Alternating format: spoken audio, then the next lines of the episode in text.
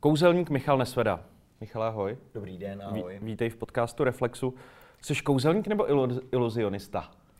Tohle je jenom terminologie. Mm-hmm. Já myslím, že takhle to vnímaj, vnímá veřejnost, ale že, že kouzelník a iluzionista vlastně jakoby je jeden výraz. Možná iluzionista je víc ten, kdo používá takový ty bedny příšerný a asistentky mm-hmm. a já nevím, meče třeba. A kouzelník eh, je podle mě spíš takový jako obecnější název, který to celý zastřeší. Mm-hmm. Čaroděj. Ne, se... čaroděj, čaroděj. To je fantazie, pán prstenů, no. prostě, rozumím. rozumím. Ty pracuješ s psychikou, s vnímáním, s triky. Jak ses mm-hmm. k tomu mhm. dostal? Směřoval jsi k tomu nějak, nebo to vyplynulo z toho kouzlení? Já myslím, že to vyplynulo. No. Já jsem se nad tím jako takhle nezamýšlel a teď, když to říkáš, tak eh, myslím si, že to je tím, že jsem na sebe byl jako náročnější a náročnější, nebo respektive říkal jsem si, tak tohle jako by jako mohli prokouknout, nebo jo, samotného mi to jako posouvalo, mm. říkal jsem si, aby to bylo jako zase zajímavější, aby opravdu nikdo, já mám takovou vždycky jako potřebu prostě si být jistý, že nikdo nemá šanci na to přijít, jak to funguje a to ty psychologické kouzla umožňují nejvíc. Tam mm. prostě člověk neudělá těch pět kroků zpátky, aby si vzpomněl na to, co všechno se stalo a čím jsem tě mohl ovlivnit. Ty kouzlíš od dětství. Začínal jsi na kartách, na mincích, tady na těch klasikách, nebo jak to jo, bylo? Jo, začínal jsem na těch klasikách, ale člověk, když se dostane, což já jsem se celkem rychle dostal do toho kouzelnického světa, na ty soutěže kouzelnický a tak, tak eh, tam je to velký kýč poměrně, takže mm, já jsem jasně. začínal s takovými těma holubičkama a šátečkama mm. a mhm. těma věcma, co nechceš vidět. Eh, ty mi to asi neprozradíš, ale jak to funguje s tím holubem? To máš opravdu jako živý holuba někde schovanýho celou dobu a potom prostě a je tam holub, nebo? Nevím, jestli k tomuhle něco smím říct. Jasně. Ale živý holub tam byl, už když jsem jo, byl živý jsou většinou. Jak ti to sehnali rodiče normálně, jako na burze nějaký zvířecí? To jsem si sehnal sám. Aha. Já jsem vždycky v tomhle mě jako rodiče vždycky samozřejmě řekli, jako co zase vymýšlí za kraviny, takže já jsem si to musel jako sám zařídit. A pamatuju si, že hrdličky první jsem sehnal někde na chalupě, byl přesně takovýhle nějaký uh, pro ty vesničany, pardon, tak to byl nějaký jako... Farmářský trh farmář, prostě, no, tehdejší. Něco takovýho, ale tam prodávali prostě Živá burza. Slepice, husy. Jo, jo, jo, rozumím. Eh, a rodiče tě teda podporovali v té dráze kouzelníka, nebo jak to bylo? Jako oni mě podporovali do té doby, než si uvědomili, že to opravdu chci dělat. Uh-huh. Tak myslím, že do té doby mě podporovali. Pak jako samozřejmě jim přišlo, že bych si mohl vybrat něco normálnějšího. No. Ale s oblibou David Copperfield říká, že mu maminka na začátku říkala, vyber si prosím tě něco, čím vyděláš nějaký peníze. A to se úplně netrefilo, že Jasně. Tak to já taky říkám svým mamince, úplně to nefunguje. No. Uh-huh, uh-huh. Ty jsi zmínil toho Davida Copperfielda, což je pro mhm. mě úplně nejznámější kouzelník na světě. Pro tebe to byl idol, že jo? Jo. Copperfield. Je to nejlepší kouzelník na světě? Já myslím, že záleží na tom, co je pro tebe slovo jako nejlepší, nebo z jaký stránky to hodnotíš. Já si myslím, že je to kouzelník, který pobavil určitě jako největší množství lidí, nebo má tu schopnost pobavit velké množství lidí mm-hmm. a baví to spoustu lidí a jako za mě tohle dělá nejlíp. Ty ale úplně v jeho jako stopách nejdeš, nebo ty tvoje kouzla jsou trošku jiný. Přece jenom nenechal si zmizet uh, Eiffelovku nebo prostě Pražský hrad. Jasně. To on taky udělal třeba po desek, deseti letech své kariéry, tohleto, ale, ale a potřeboval něco, že jo, takového, aby jasně. prostě eh, něco, co bude vědět celý svět, mm-hmm. tak jasně, nic takového jsem ještě neudělal, ale uh, myslím si, že když zajdete na to představení, které já teď chystám, tak tam podobnosti uvidíte. Je to mhm. takový, je to, uh, já tomu říkám vlastně představení. Někdo by říkal show, já tomu říkám představení, protože je to takový komplexnější, má to děj, uh, o něčem to je jasně. a někam to směřuje. K tomu představení se ještě určitě dostaneme, ale ty, když se koukáš na Davida Copperfielda nebo na nějaké jiné kouzelníky, tak ty mm-hmm. víš, jak to dělají? Přijdeš na to?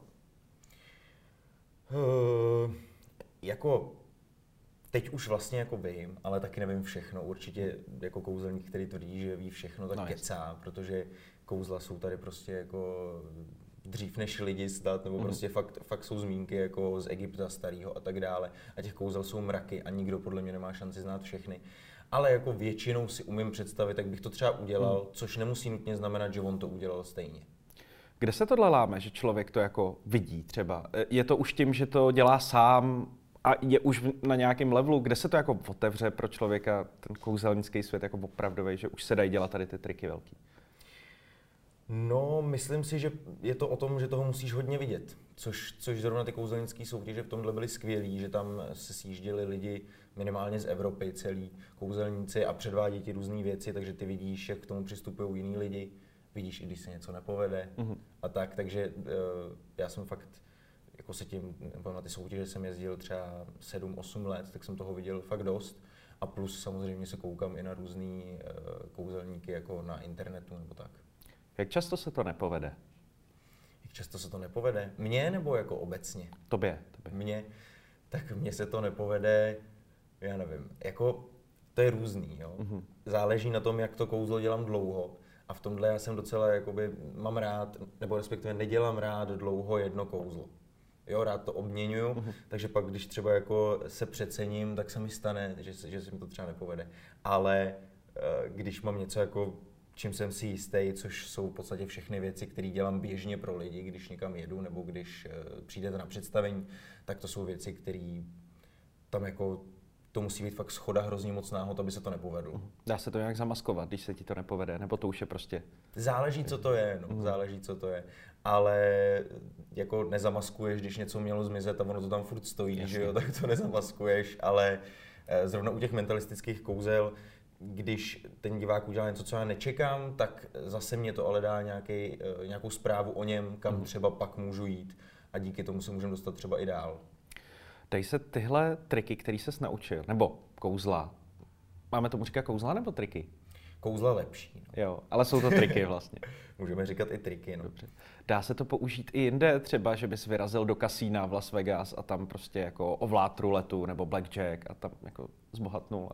No, dalo by se to takhle určitě použít, jenže ty kasína samozřejmě eh, nechtějí, aby jim tohle někdo dělal, takže oni na všechny lidi, kteří eh, se snaží s nima švindlovat, mm-hmm. stejně jako oni, tak eh, tam nechtějí. Takže většina kouzelníků se do kasína nedostane.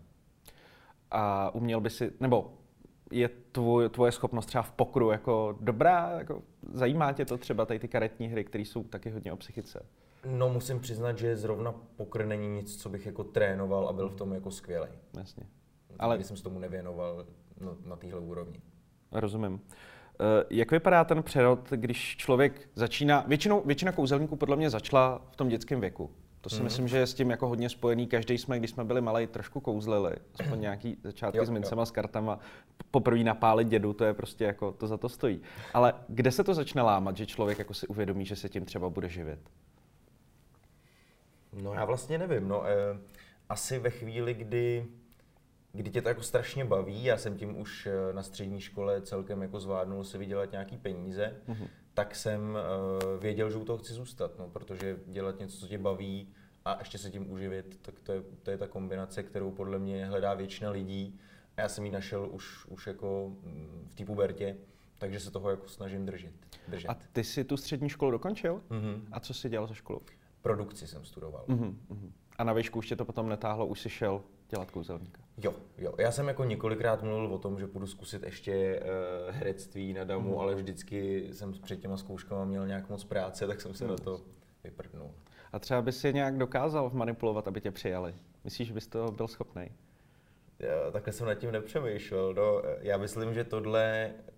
Takhle, ještě když jsem jako hledal střední školu, tak jsem se hlásil na konzervatoř uh-huh. a mě tam jako nechtěli vlastně z toho důvodu, že jsem kouzelník, respektive tohle mi řekli, nevím, jestli to tak bylo, uh-huh. ale řekli mi, že vlastně, nebo pak si mě tam vzal stranou jeden ten kantor a tvrdil mi, že eh, je to trošku jako mimo ten eh, jejich rybníček, že to je pro ně takový cirkus vlastně. A to já přesně jako nemám rád. Chápu vlastně, co tím myslel a nemám rád, když je to jako obří kýč, protože to patří jako asi někam na pouť nebo tak, ale když já chci jít na kouzelníka, tak chci vidět za prvý kouzla dobrý mm-hmm. a chci, aby mě nesral. Rozumím. Eh, jak moc je to náročný třeba finančně se začít připravovat opravdu jako na ty větší, větší kousky, když už ti prostě nestačí karty a mince a chceš už dělat velké věci? Eh, a ptáš se na to, jako jestli to je drahý, nebo... Je to, jestli je to drahý. Prostě. Je to drahý. Je to drahý být Je to drahý, protože ty se snažíš udělat něco, co buď málo lidí se snažilo udělat před tebou, nebo vůbec nikdo, takže vlastně jako vymýšlíš, jak to udělat. Takže mm. mi se stalo, že jsem něco jako vyrobil za spoustu peněz, nebo si nechal vyrobit A pak jsem zjistil, že to vůbec nefunguje tak, jak jsem si myslel, takže jsem si to nechal předělat. A třeba to zase nefungovalo a takhle Jasně. se v tom točíš, dokud to není hotový a to se zdražuje. Vždycky, když si necháš něco udělat na zakázku, je to prostě dražší než, než konfekce třeba. Tomu rozumím, no. To je. Uh, jak moc těžký je to kouzlo zbořit, když prostě pracuješ s lidmi náhodnými z publika nebo se mnou? Jak moc, jak moc snadné je pro nás, ty figuranty, ti to zbořit, to kouzlo? Dá se to?